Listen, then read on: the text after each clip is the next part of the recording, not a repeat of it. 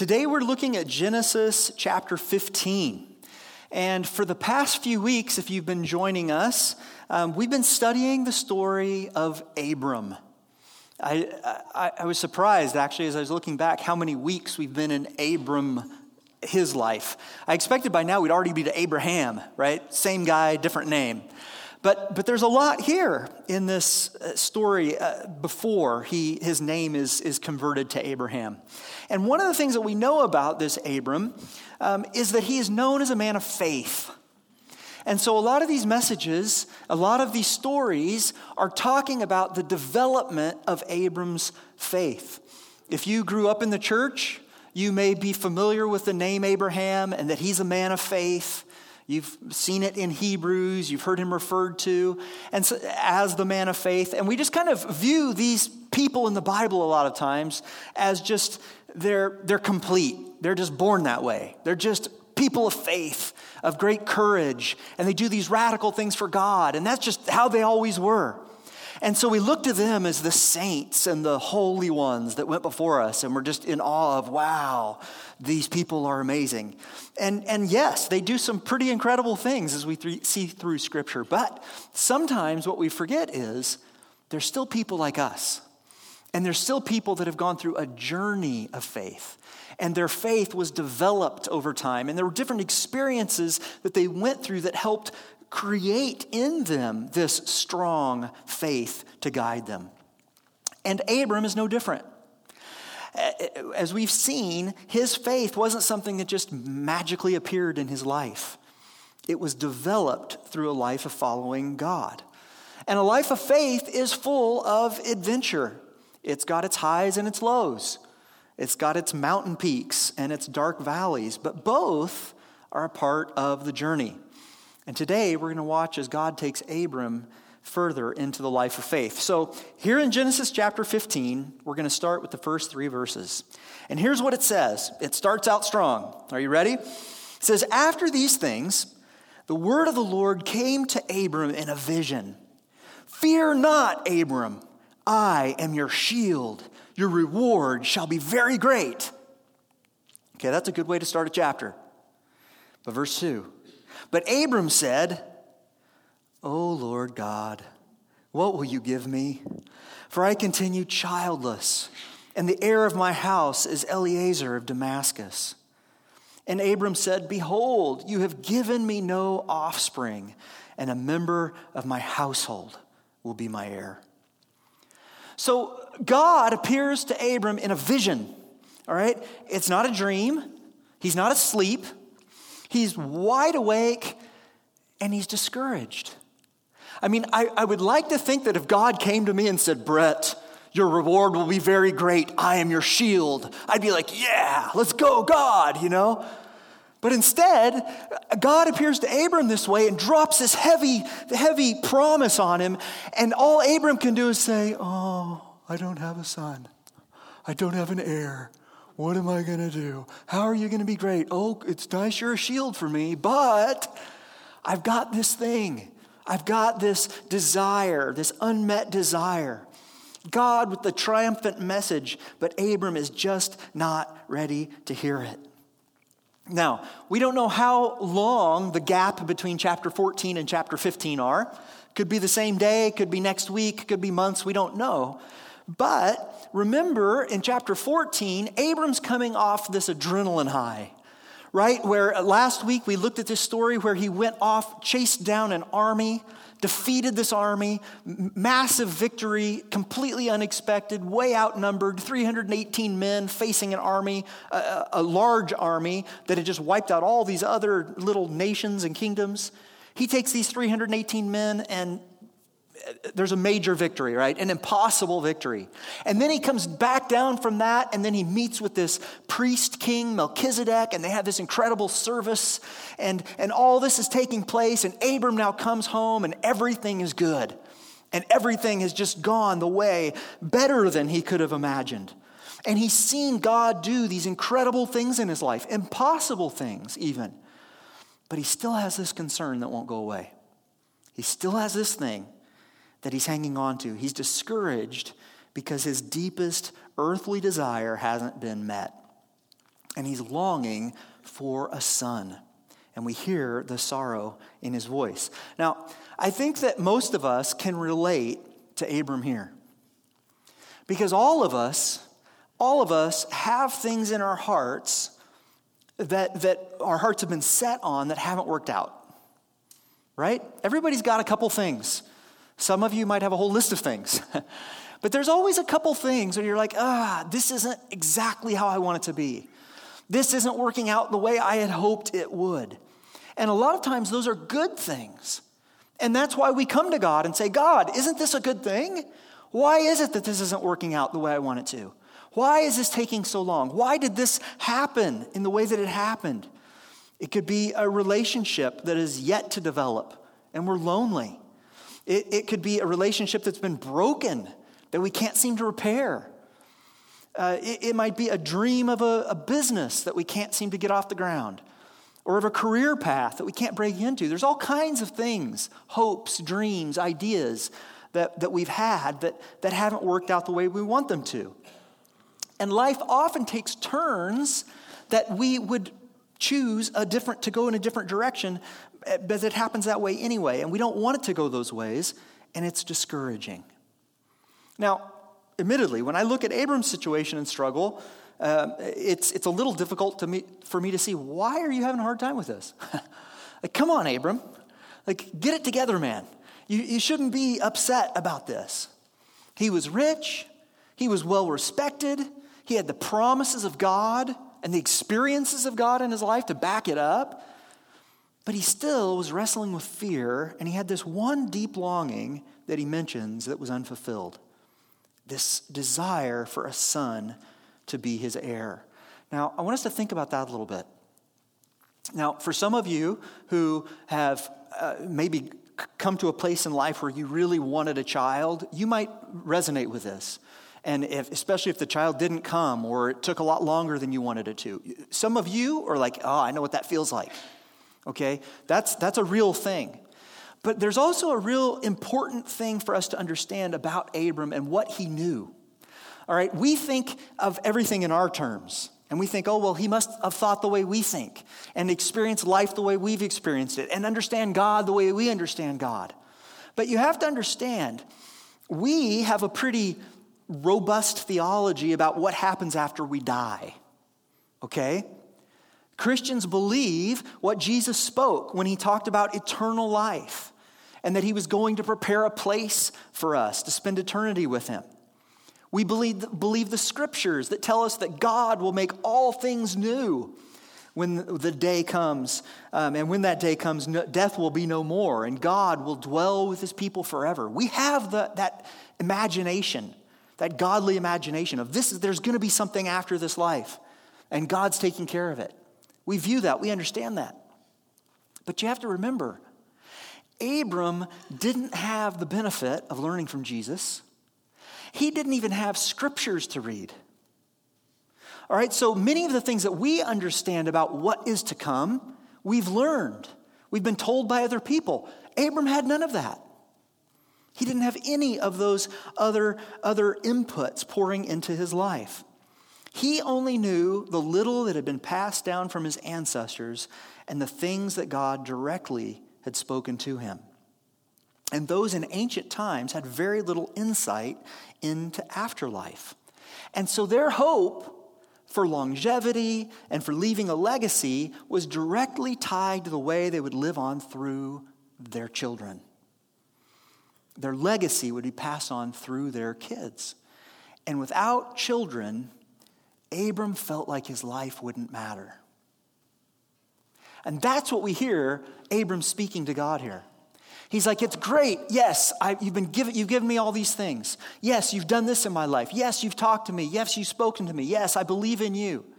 Yes, I have all this wealth that I've accumulated, and I'm not even really sure how. Yes, I, have got a good place where I want to live, and, and things are going well, but I still don't have. What, what happens when I die? What's left?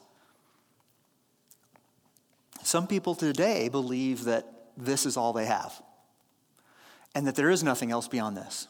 A lot of people.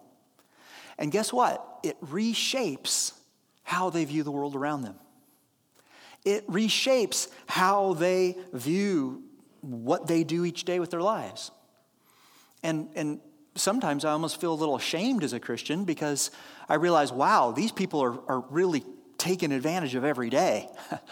They're really investing themselves in the right now. Part of it is because they think that right now is all they have. And that when they die, that's it, it's over. But that's not what we find, and that's not what we learn. Let's move on to verse 4. God's going to respond now to Abram. Here's what it says it says, And behold, the word of the Lord came to him. This man, he was talking about Eliezer of Damascus, his heir, this man shall not be your heir. Your very own son shall be your heir. And he brought him outside and said, Look toward heaven and number the stars, if you're able to number them. And then he said to him, So shall your offspring be. And in verse 6 it says, And he believed the Lord, and he counted it to him as righteousness. Have you ever been somewhere where you're really far away from light pollution and at night and you can look up on, the clear, on a clear night and see stars? I mean, if, if we walked out here tonight in our neighborhoods and we look up, you, you'll see some stars probably on most clear nights. All right, but it's very different when you get out somewhere away from all of the light of the city. And if you're out in the desert somewhere or out somewhere that's very remote and you look up and you just see stars as far as you can see, right? The whole sky is covered. They're out there, guys, trust me. If you're all city kids and you've never seen this, it's out there, right? It's this incredible view. It's been a long time for me since I've actually seen stars like that, but it is incredible. And as Abram looks up, God takes him out and says, Go ahead, look, look up in the, in the sky. He looks up and he sees all these stars. And he's like, Wow, yeah, this is beautiful. And then God says, Go ahead, count them. and I don't even think Abram would have taken an attempt. He's like, Yeah. and, and God's like, Yeah, right. You're not going to be able to count these things. It's, it's, it's, it's way more, it's, it's greater than anything that you can imagine. To try to count them would have been ridiculous.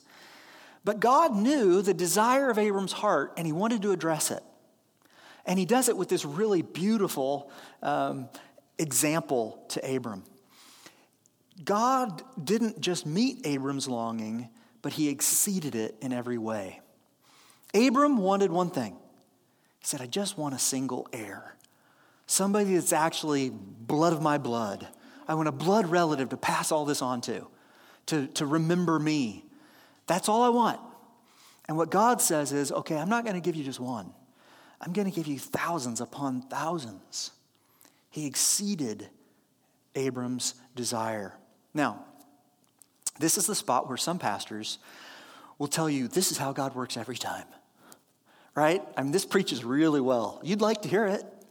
You would love it if I said, if you just trust God, if you just believe in Him, He will blow out your wildest dreams. Uh, he will, he will lavish upon you so much more than you could ever imagine, and then a little more. It does. We, we'd like to hear that. We want to hear that. And, we, and they'll, they'll tell you, God works this way every time. That's not always true. God is capable of giving you everything you want and much more, but that doesn't always line up with what's best for your life. But I do believe that God always has what is best for you in mind. That part's true. He always has what is best for you in mind. Not only that, this other little statement goes with it, and God's plans are greater than our own. Those are two things you've got to understand, you've got to hold on to. He always has what's best for you in mind, and his plans are greater than our own. The Bible uh, is a story of God's love for humanity. It's also, that's good, we can get that. Yeah, God loved the world, it's love for humanity. But it's also a story of his love for you personally. All right? He loves the world in general, but he also loves each one of you individually and personally. And that's sometimes hard for us to receive or believe, especially when things aren't going well.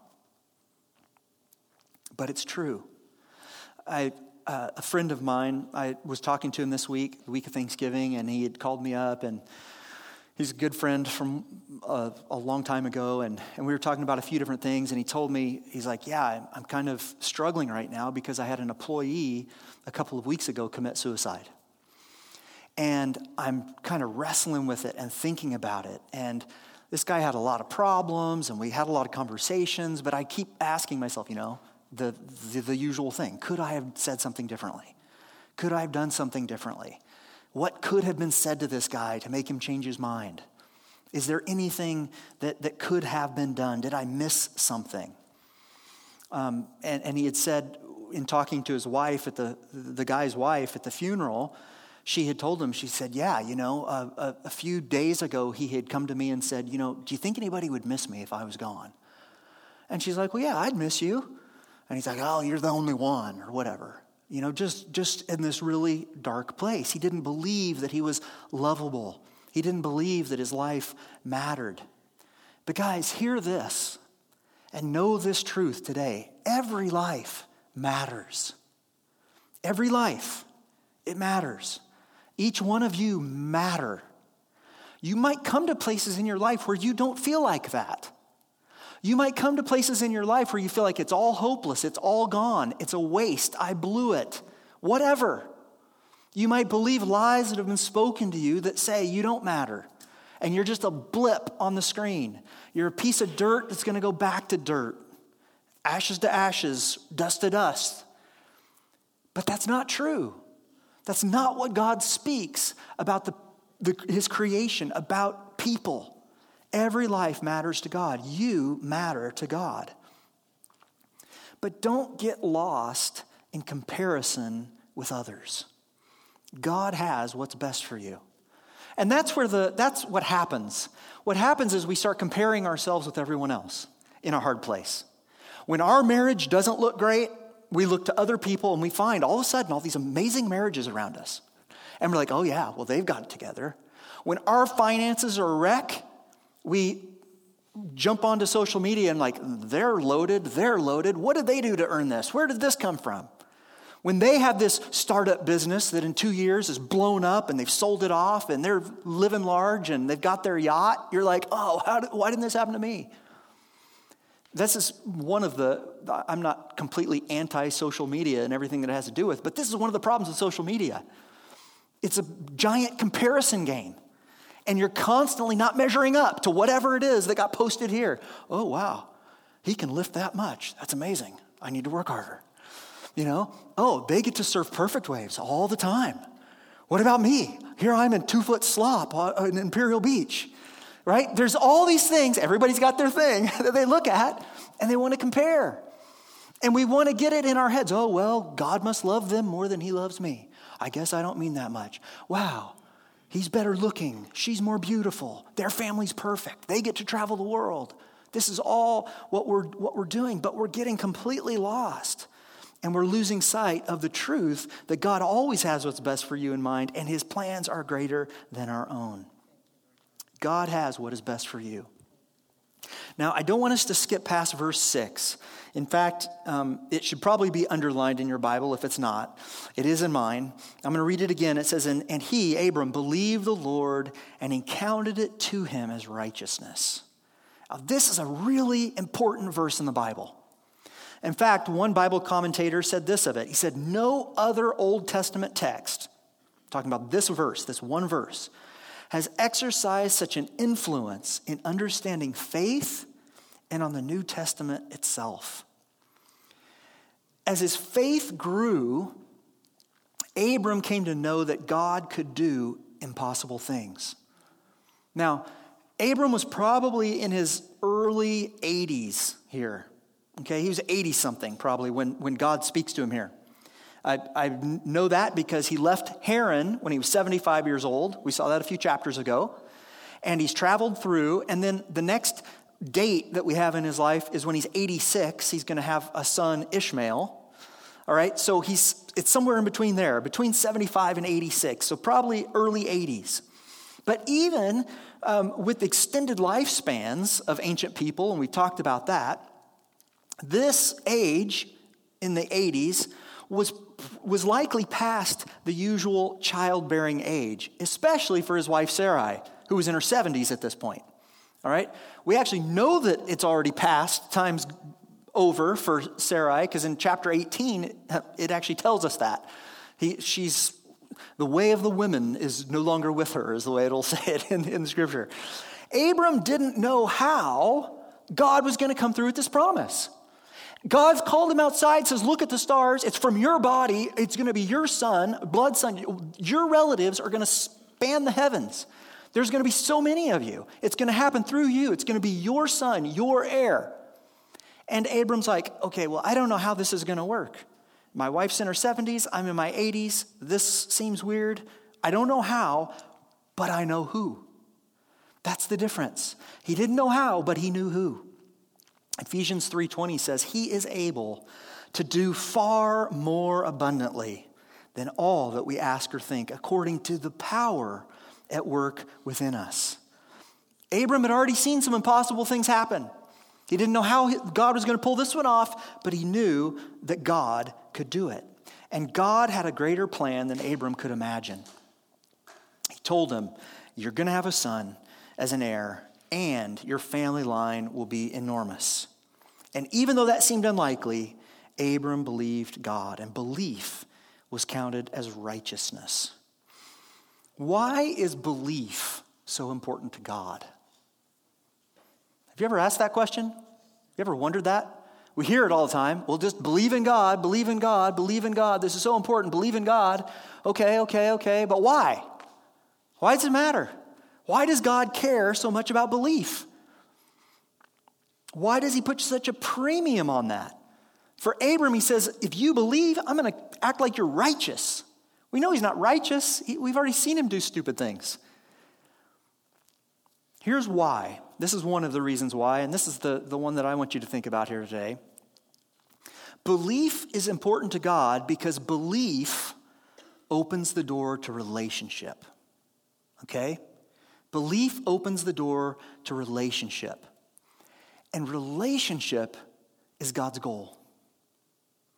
Why did God create us in the beginning? Was it because he was lonely? No. He had himself, a triunity. Was it because he was bored looking for something to do? No. God created humanity for relationship. And belief opens the door to relationship. This is what I mean by that. If I don't believe you or I don't trust you, our relationship can only go so far. Okay? And, and you know what, what that's like. Anybody been to a mechanic lately? Their car? it's hard to believe a mechanic. And if you get a mechanic that you believe, I'm not saying that mechanics are bad people. But it's hard sometimes to pay them that much to do something under the hood somewhere that makes your car do something that you don't know. it's hard. And if I don't believe that person, it's really hard for that relationship to go very far. And every time they say, oh, and I also recommend that not only that, that you do this and do this, it's amazing how they always find those things, right? You go in for one simple thing and they have a whole list of recommendations. Oh, you should try this, you do that. It's the same thing with contractor. You want to do something in your house. You call them up and say, hey, can you just fix this toilet? Well, I can't fix this toilet. Let me tell you, the reason this happened is because of this and that. And if we open up this wall and do this and, tr- right? And pretty soon you're like, ah, I don't believe you. And because I don't believe you, I don't know if I can trust you. And so we take a step back. That's what happens when we don't have belief. Our relationship can only go so far. Doubt as well, when we doubt someone because we don't believe them, doubt will freeze a relationship. And trust, we know, takes time to establish and can be lost in an instant. But faith and belief allow us to move forward in a relationship. If you have faith in somebody, if you believe in someone, if you believe that there's more to that person, or you believe that they're honest, or you believe in their character, you can move further in relationship with them. And it wasn't Abram's accomplishments, it wasn't his sacrifices, it wasn't even his obedience that God says, I'm going to count that as righteousness. No, it was his belief alone that counted. All right? Now, you might say this about that. You might say, well, that doesn't seem to be fair. And it's not. It's not fair. God, hate to tell you this, guys, but God isn't fair. He's just, He's righteous. And you're thinking, wait a minute, I, there's got to be a Bible verse in there. I'm pretty sure I can pull one out that says, God is fair. Show me. God's not fair. In fact, to prove he's not fair, he goes beyond everything we can imagine and everything that we can deserve, and he gives us grace. Is grace fair? No. You don't deserve it. That's not fair. But he gives it to you anyway. His love for us isn't fair. We're unfaithful. We're ungrateful. We do a lot of junk that we shouldn't do. And he loves us anyway. Is that fair? Think about the sins of your life.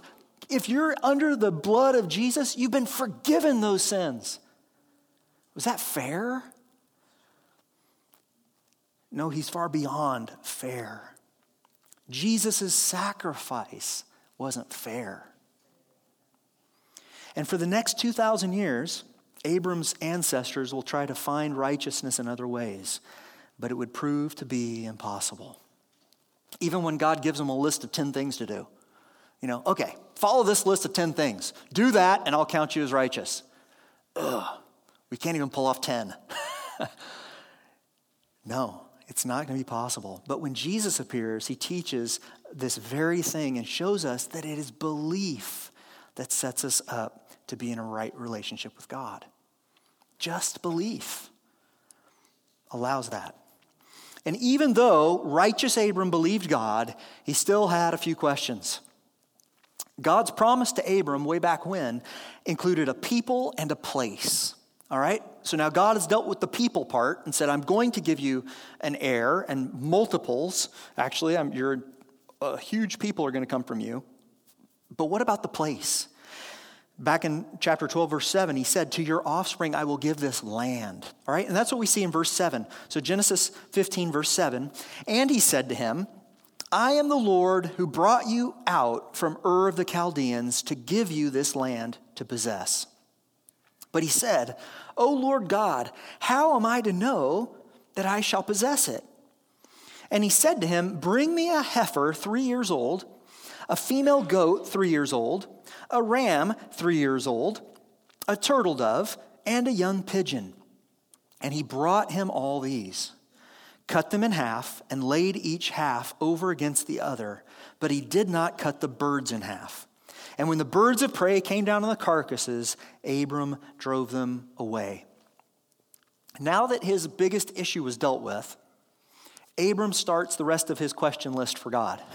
He's like, okay, you're going to take care of the son. That's great. Check. Next, how is this going to work out? How are they going to have a, a place? You had talked about a place before. How is this going to happen?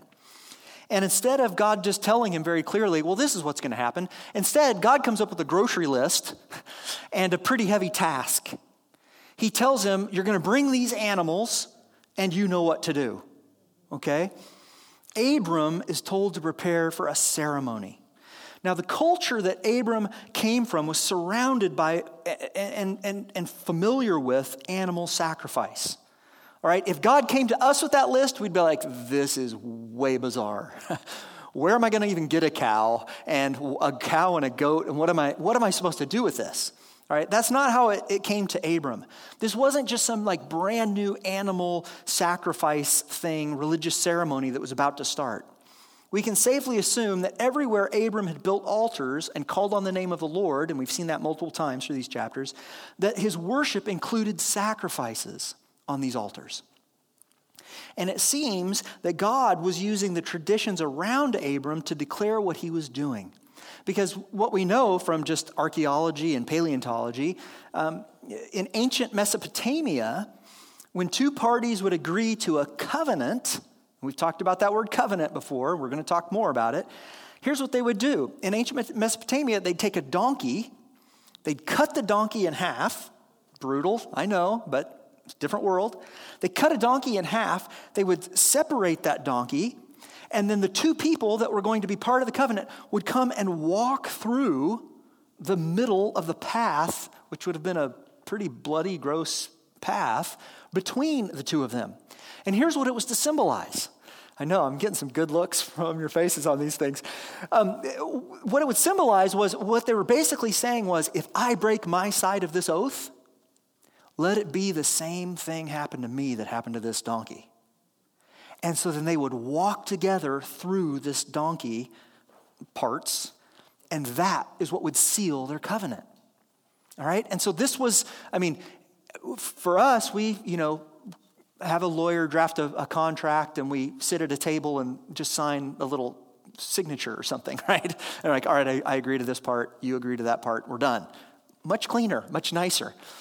But in these days, that's how it worked, all right? And so, what we see is this kind of a thing taking place. Abram is prepping for a covenant ceremony, and he knows it. And that's what all this cutting them in half is all about. Abram knew what to do and what God was calling him to. The problem is, the other party in the covenant, God, hasn't shown up yet. So God gives him the grocery list. He goes out, he gets the animals, he brings them all to this place. He goes through the, the, the, brutal sacrificing of killing these animals, setting them up, and he's waiting for God. He's like, All right, I did my part. You said you wanted a cow, you said you wanted a goat. I've got all the things the turtle dove, the pigeon, everything's in place. They're all cut up, they're ready to go. Where are you, God? Are you sending an angel? Are you showing up? What are we supposed to do next? How is this supposed to work? And then what happens is he starts getting all these like birds of prey, these carrion coming down to try to eat the animals that are dead animals here, right? So the rest of his day, he's shooing off these birds. And you've got to uh, imagine this would have been pretty exhausting work. Not only is he cutting a cow in half, I mean, a cow, guys, a, a regular beef cow for us is like around a thousand pounds. Even in these days, if it was 800 pounds, can you imagine lugging around 400 pounds of meat? Some of you guys who like to grill are like, yeah, 400 pounds. Not me. Like, this is tiring, right? And not only that, now he's chasing off all these birds, these vultures that keep dive bombing the stuff. And he's doing this all day long. It was an exhausting day for him. And that's what we see in verse 12. And it says, And as the sun was going down, a deep sleep fell on Abram. And behold, dreadful and great darkness fell upon him. Then the Lord said to Abram, Know for certain that your offspring will be sojourners in a land that is not theirs, and will be servants there, and they will be afflicted for 400 years. But I will bring judgment on the nation that they serve, and afterward they shall come out with great possessions. As for you, you shall go to your fathers in peace. You shall be buried in a good old age. And they shall come back here in the fourth generation, for the iniquity of the Amorites is not yet complete. God doesn't give Abram all of the details, but he does give him incredible insight into the future. And we'll see the rest of Genesis unfold exactly in this way, in the way that God said that it would, with Abram's descendants ultimately ending up in Egypt for 400 plus years. If you're curious about the Amorites, what that is all about, the Amorites were a people group descended from Canaan. They're often lumped in with all the Canaanites, mostly located on the eastern side of the Jordan, north up to Syria. And, and he's saying there that judgment is going to happen on these people. And we see it happen, but not until after Egypt and after the Israelites come into the land of Canaan and all of that. And then in verse 17, and we're going to finish here, 17 through 21, it says, When the sun had gone down and it was, it was dark, behold, a smoking fire pot and a flaming torch passed between these pieces. Abraham's completely asleep, guys. He's knocked out. This other vision that he had, this was in a dream. This is God speaking to him as he's dead asleep. And while he's asleep, this happens. And it says in verse 18, and on that day, the Lord made a covenant with Abram, saying, To your offspring I give this land, from the river of Egypt to the great river, the river Euphrates the land of the Kenites, the Kenizzites, the Cadmonites, the Hittites, the Perizzites, and the Rephaim, the Amorites, the Canaanites, the Girgashites, and the Jebusites. So, what happens here is this supernatural confirmation of God's intention. A covenant is a sacred bond between two parties. But what God does here is He doesn't even allow Abram to do his part. Abram's thinking, all right, I'm going to walk hand in hand with God through these animal pieces here, and I'm going to do my part. But what God does is, no, he goes through with his, in his supernatural way, and he takes responsibility for both parties. God sealed the covenant, but Abram wasn't involved. Hebrews 6 13 and 14 says, For when God made a promise to Abraham, this, this very thing here, since he had no one greater by whom to swear, he swore by himself, saying, Surely I will bless you and multiply you. A covenant usually takes two people agreeing to something. You do your part, I'll do my part, and together we'll do this. God looks at humanity and he says, I'll do my part, and here's your part, but you can't do your part. So, because you can't do your part, I'm going to do your part too. Again, God's not fair. In a good way, He's not fair. This won't be the last covenant that God makes with a person in the Bible. As Christians, we're people of a new covenant. But just like this covenant, God takes the responsibility upon Himself to complete it. And we are called to faith. 1 John 5 4 says, For everyone who's been born of God overcomes the world. And this is the victory that's overcome the world. Our obedience, our hard work, our good effort, our brilliant intelligence. No, none of those things. Our faith. How is it that we overcome this world that's constantly pulling us down? It's our faith. It's our faith in someone else bigger and better and beyond us. It's our faith in Him. So you can take some of the pressure off yourself. and you can cast your cares onto Him. He cares for you. You can lean on Him to do what He said He would do. Just like Abram, our righteousness is not based on our merit. We're given the righteousness of Jesus when we believe in Him. God has a plan for your life, and it's greater than you understand. He's inviting you to follow Him and walk the journey of your life with Him. It won't always be easy. There will be struggle, there will be sorrow, but you can also be certain that God will do what He said He will do. Abraham, or Abram, was in a place of doubt but he chose to believe God even when he couldn't see the outcome. And I think for some of us, God is calling us to do the same thing today. He's calling us to believe what he has promised and go forward with him. He's the one that will take care of the details, but we're called to rest in him and to follow him. To God be the glory. Amen. Amen. Let's pray. God, we don't understand all of these things. And Lord, like Abram, we have our doubts, we have our struggles, we have our issues, we have our confusion. We recognize our weakness. We, we know that we have our need for you. But God, today, I just pray that we would be people that would come to you in faith. I pray that even though we don't see the end result, we don't see the path all the time, just like Abram didn't, God, that we would still hold on to you in faith. Your word tells us over and over again of your love for us. Let us believe that. Your word tells us over and over again that you can do all things, that nothing is impossible with you. And Lord, we need to believe that today in faith. And sometimes it seems like the, the deck is stacked against us. We look around at other people, We compare ourselves to them and we look to you and we ask you, Where are you, God? What are you doing, God? But you've given us this record of your faithfulness. You've given us time and time and again reasons to believe that you are who you say you are and that you will do what you say you will do. And so, Lord, we pray that today we'd be those people of faith. Even when it seems dark, even if we have doubt, Lord, that we would hold on to you, we would look to you. And God, we just ask that you do what you want to do in our lives.